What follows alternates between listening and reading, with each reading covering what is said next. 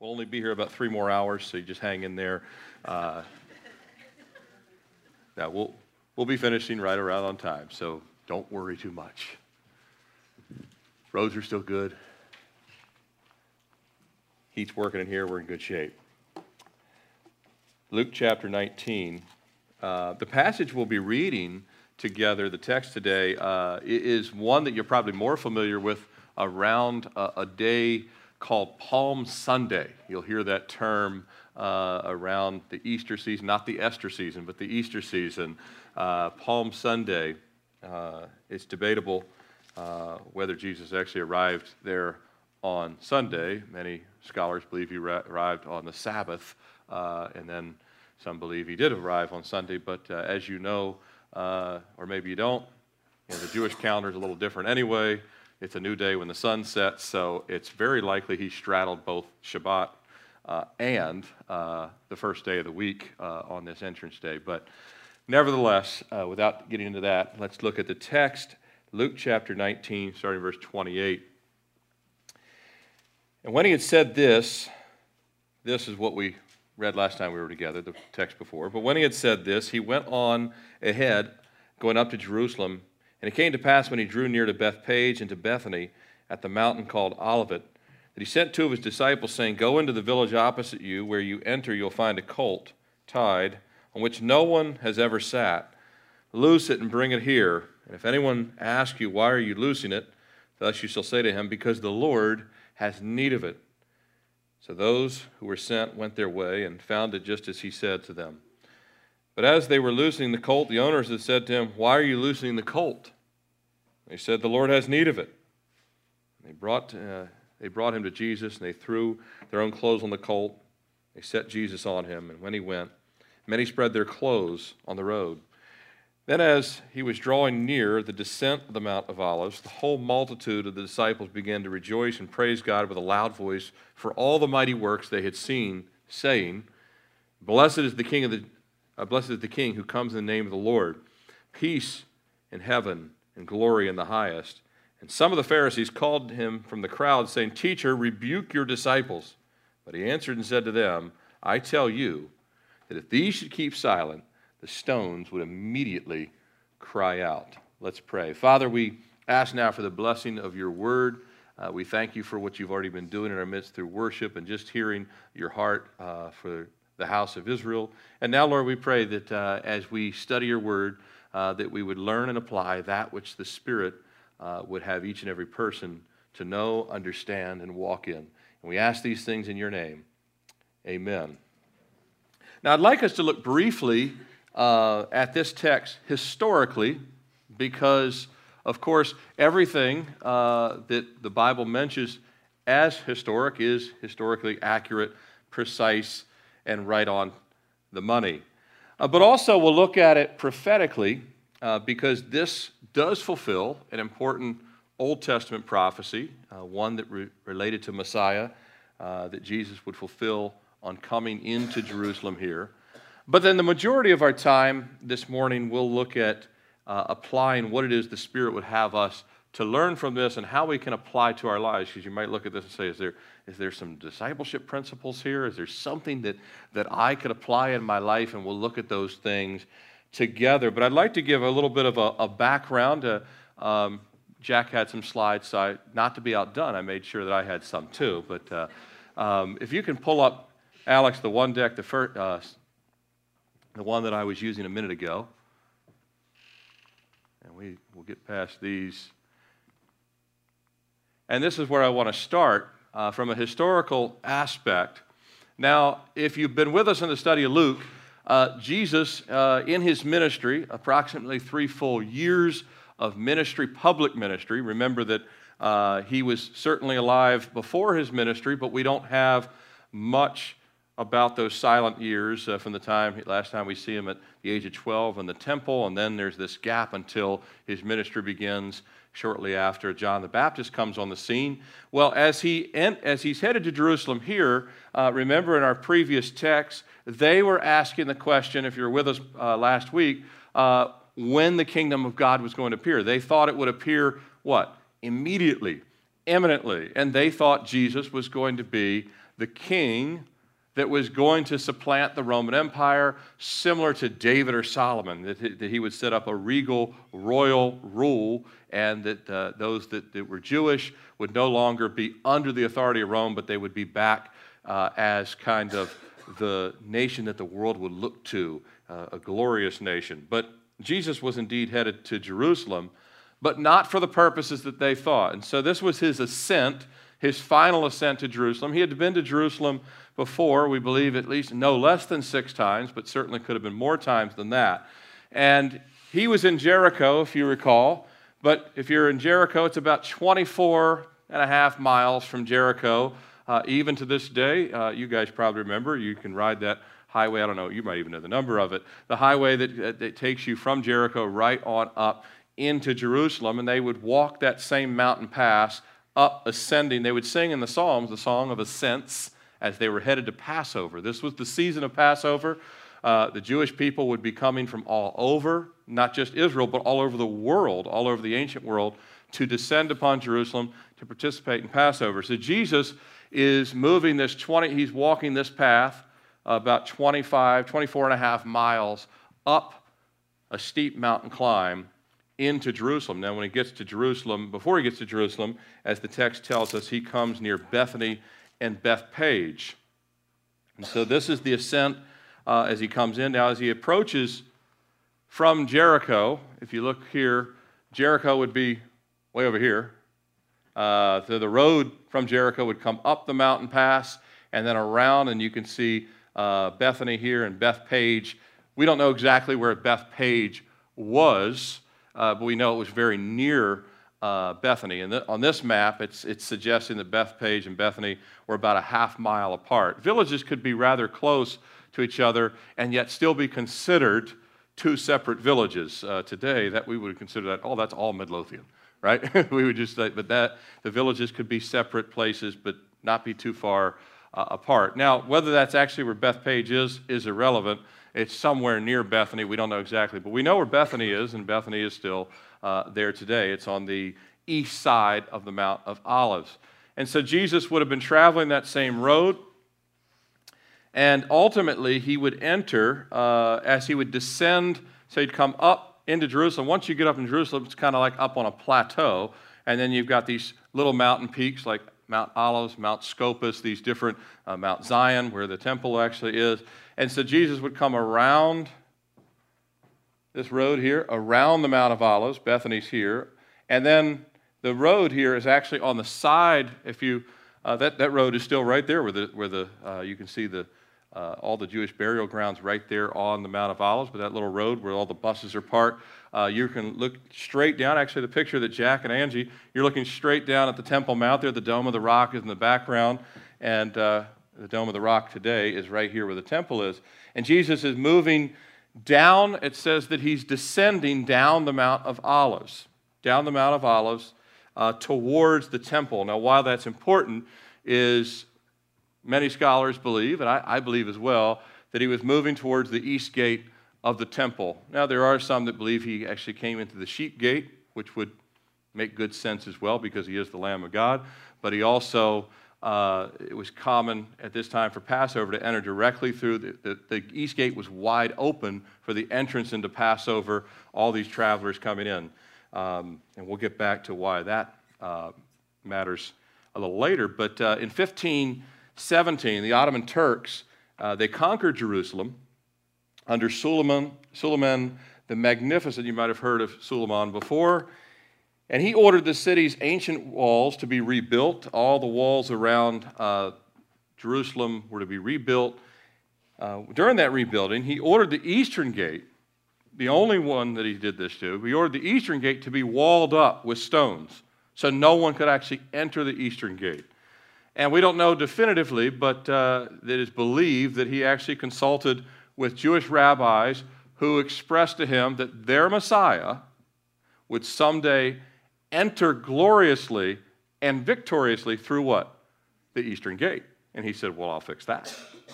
There will be, there'll be no way to enter the eastern gate. Inter- interestingly enough, uh, the eastern gate is the only of the gates that's built directly over the original east gate that Solomon also built. So it sits directly over the foundation. So not only is the, the rebuilt gate walled up, but the original gate that Solomon built is under the ground and it's walled up with earth. Psalm 24 7, we have this interesting verse that, that kind of relates to this. It says, Lift up your heads, O you gates, plural. O you gates, and be lifted up, you everlasting doors, and the King of glory shall what? Come in. That the gates that are even under the earth, when God sends the earthquake it's going to split the Mount of Olives in two, it's very likely or possible, we don't know how God will do this, but those gates may very well come up and the Lord enter in. In Zechariah 14:4 it says, In that day uh, he will stand on the Mount of Olives, which faces Jerusalem on the east. There's the Mount of Olives.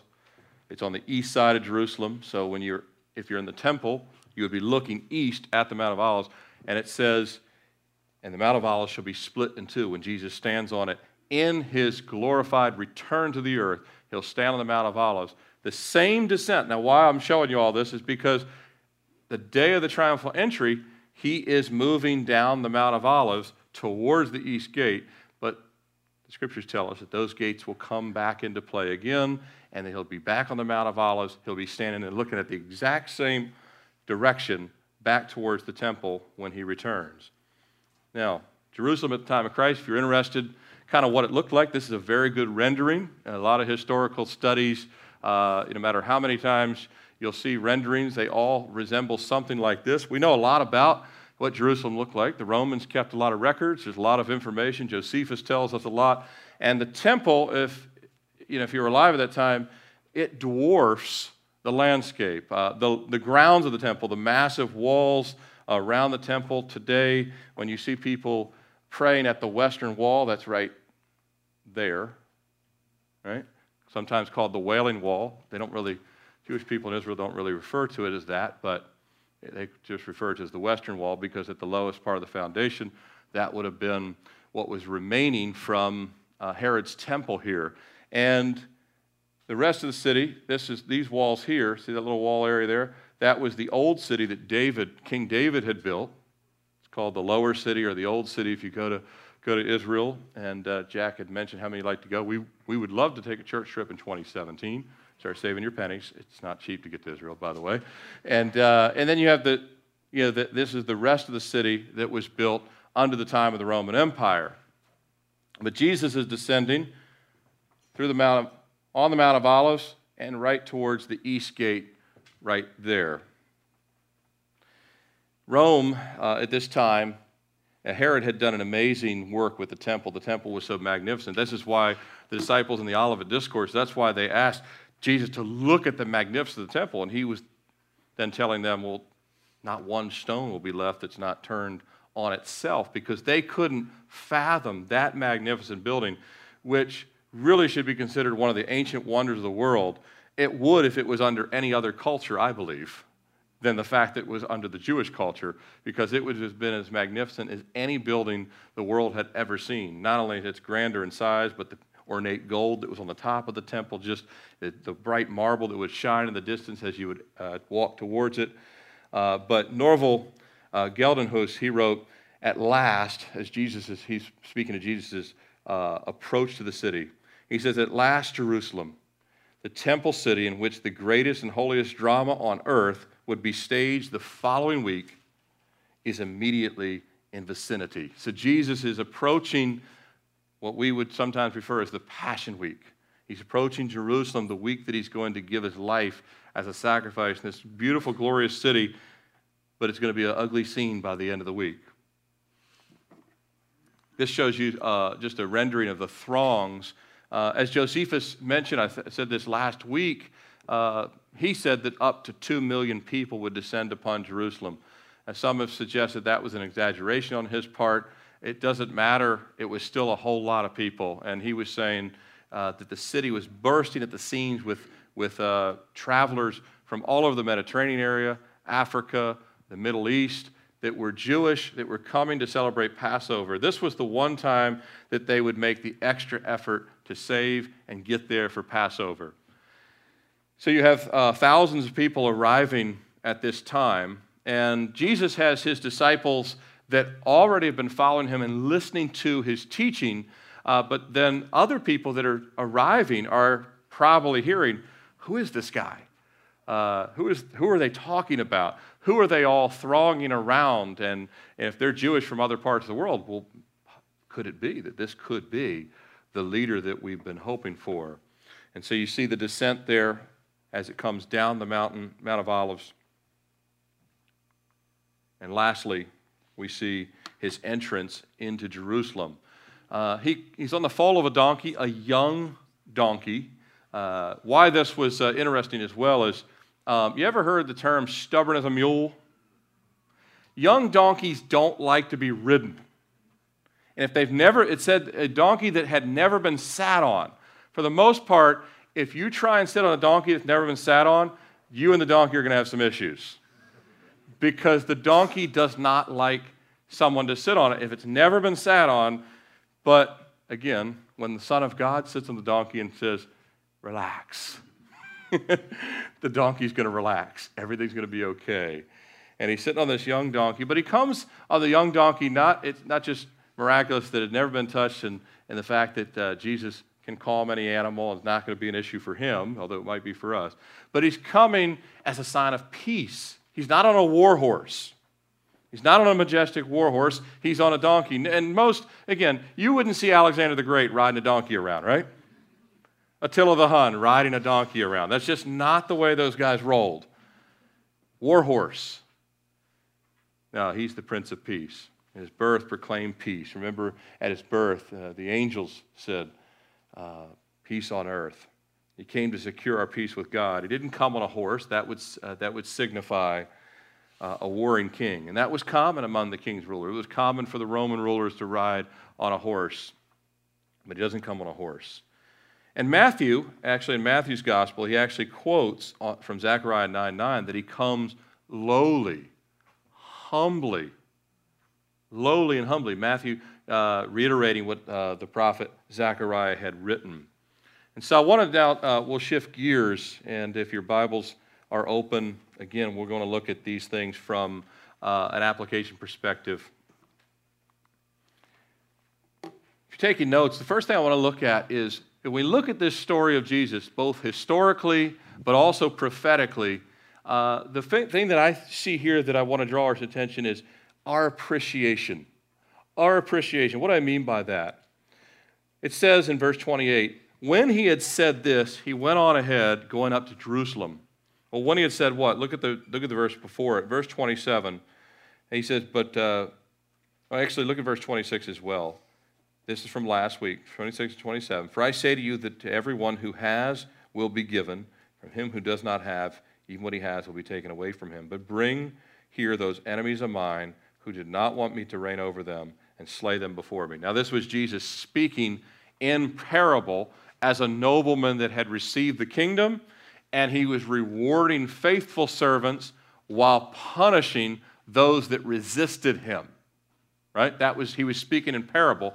And of course, the nobleman refers to himself, the ruler that would actually receive the kingdom and reward the faithful servants, but also that there would be severe punishment for those that said, We will not have this man rule over us.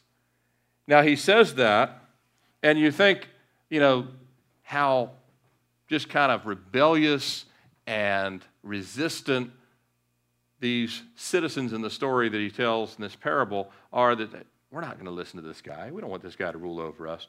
And Jesus is speaking, of course, to the people around him that are resisting him, that they have the same kind of hard hearts. And yet, verse 28 he goes on ahead to Jerusalem. Why? Because he knows he's going there to die.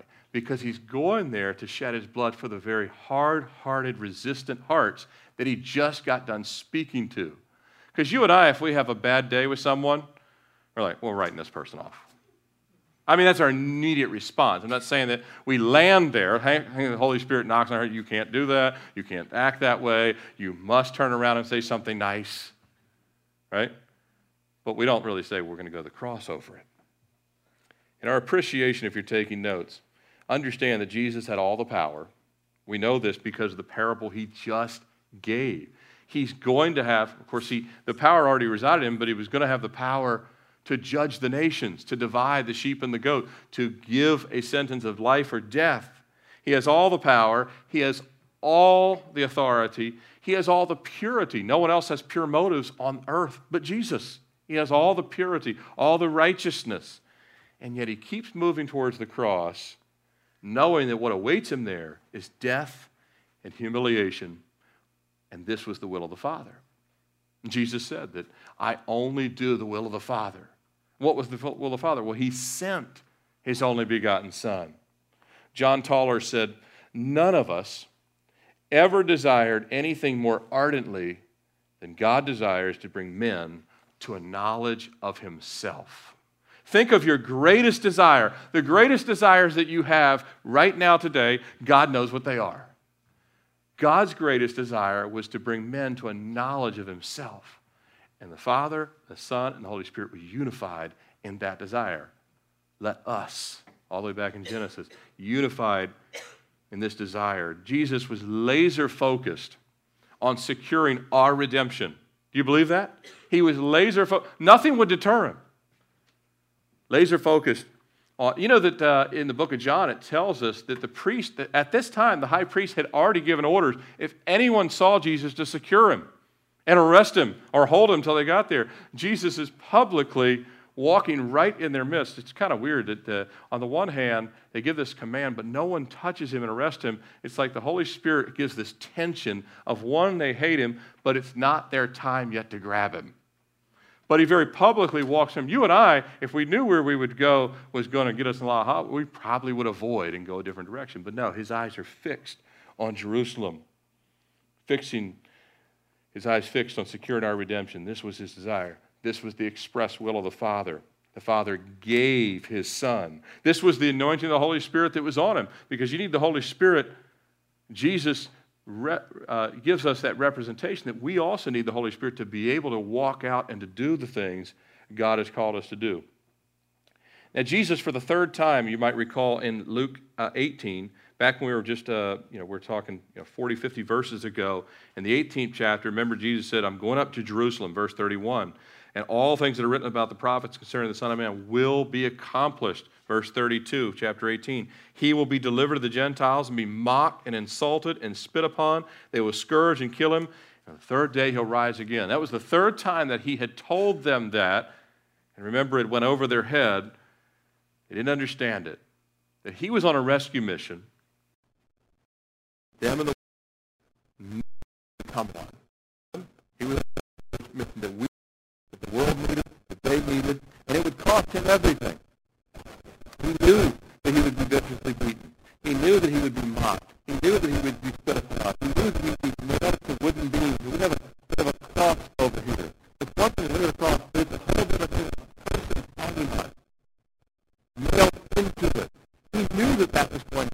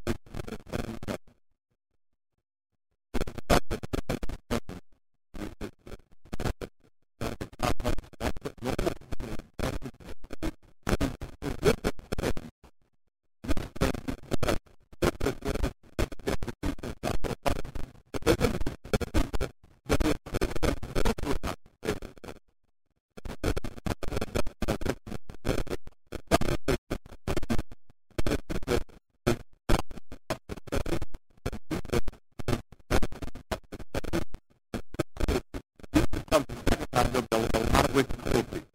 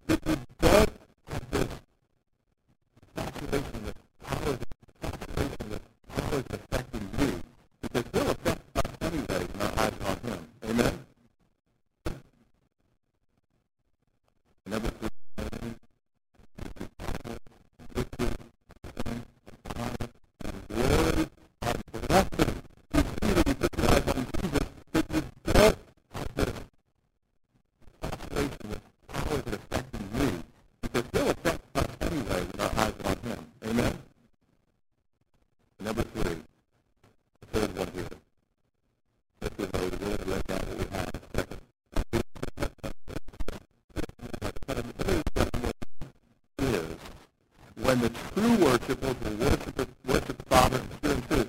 That Jesus would say the true worshipers means what?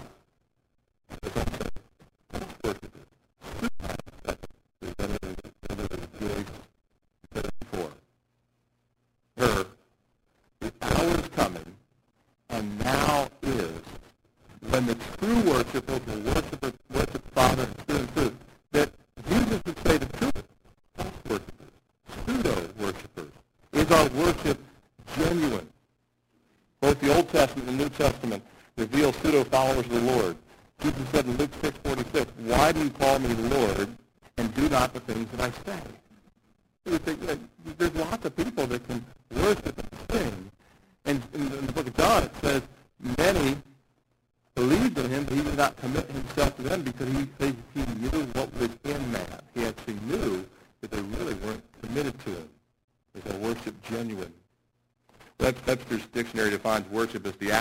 showing respect.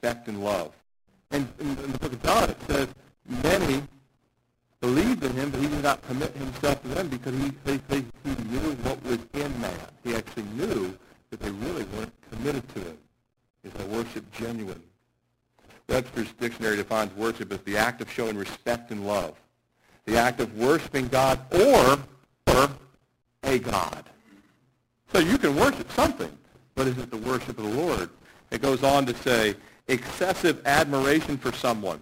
There's all it is. There is really kind of people are obsessed and enamored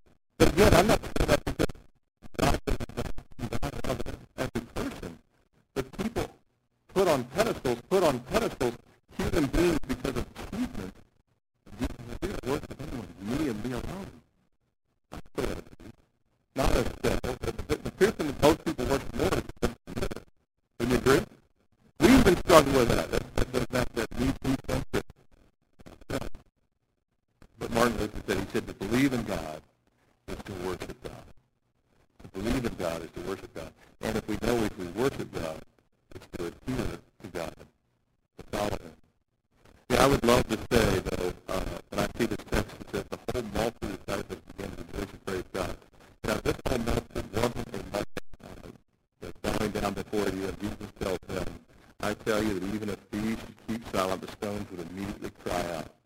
Did you know that the Bible says that realize that rocks worship God more than some people do right now? Psalm 96, 9, 11 says, Let the heavens rejoice, let the earth be glad, let the sea roar and all of its fullness, let the field be joyful and all that is in it, that is in it. Then all the trees of the woods will rejoice before the Lord, for he is coming. Listen to the rest of it. For he is coming to judge the earth. He shall judge the world with righteousness and the peoples with his truth. The psalmist knew that when, when you see the awe of nature, they are already testifying to the glory of God the Lord, that you realize that rocks worship God more than some people do right now? Psalm 96, 9, 11 says, Let the heavens rejoice, and let the earth be glad, let the sea roar and all of its fullness, let the field be joyful and all that is in it, then all the trees of the woods will rejoice before the Lord, for he is coming. Listen to the rest of it. For he is coming to judge the earth. He shall judge the world with righteousness and the peoples with his truth. The psalmist knew that when, when you see the oceans moving, you ever been in awe of nature? They are already testifying to the glory of God. That if you have those jaw-dropping moments the first time you get to the edge of the Grand Canyon, it's testifying. Those rocks that they say are billions of years old, and we believe or not, uh, those things are testifying of the Lord, his glory. And I want to close with this. You know, when Jesus returns, He's not going to be on a foal of a donkeys. He who sat on was called faithful and true, and in righteousness he judges and makes war. Exactly what Psalm 96 was referring to. He's coming to judge the earth. Uh, his eyes were like a flame of fire, and his head was many crowns. He had a name written on himself that no one knew except himself. He was great worship for. Do you worship him with the commitment of your life? Is your worship dependent on circumstances, or is it built on the rock of his grace and appreciation that he fixed his eyes on Jerusalem for your sins and mine. Amen. Let's close. Revelation 19, starting verse 11. Now I saw heaven opened, and behold, a white horse. He who sat on it was called faithful and true, and in righteousness he judges and makes war. Exactly what Psalm 96 was referring to. He's coming to judge the earth. Uh, his eyes were like a flame of fire, and his head was many crowns. He had a name written on himself that no one knew except himself. He was clothed with a robe dipped in blood. His name is called the Word of God. Isn't that an awesome name for Jesus? That's why we study the scriptures here. The word of God opened, and behold, a white horse. He who sat on it was called faithful and true. And Revelation 19, starting verse 11, Now I saw heaven opened, and behold, a white horse. He who sat on was called faithful and true, and in righteousness he judges and makes war. Exactly what Psalm 96 was referring to. He's coming to judge the earth. Uh, his eyes were like a flame of fire, and his head was many crowns. He had a name written on himself that no one knew except himself. He was clothed with a robe dipped in blood. His name is called the Word of God. Isn't that an awesome name? Awesome name for Jesus. That's why we study the scriptures here. The Word of God and the armies in heaven, clothed in white linen, white and clean, followed him on horses. Now, there'll be another throng of people with him, but these are really the true worshipers that worshiped him in spirit and truth. This should be us. Out of his mouth goes the scriptures here the word of God and the armies in heaven clothed in white linen. Takes the remnant of Israel that Jack had mentioned, the remnant, he then takes them and leads them to the Mount of Olives, right in where he will enter in to the glorious city. And the second takes them and leads them to the Mount of Olives, right in where he will enter in to the glorious city. And the second part of Psalm 24, verse 8, the second part I read the first part about the gates being lifted up, but then it says, Who is this King of glory? The Lord of hosts. He is the King of glory. And Christian, I close with asking you, is he your King of glory? Is he your King of glory? Is he the one you have great admiration for, great worship for? Do you worship with the commitment of your life? Is your worship dependent on circumstances, or is it built on the rock of his grace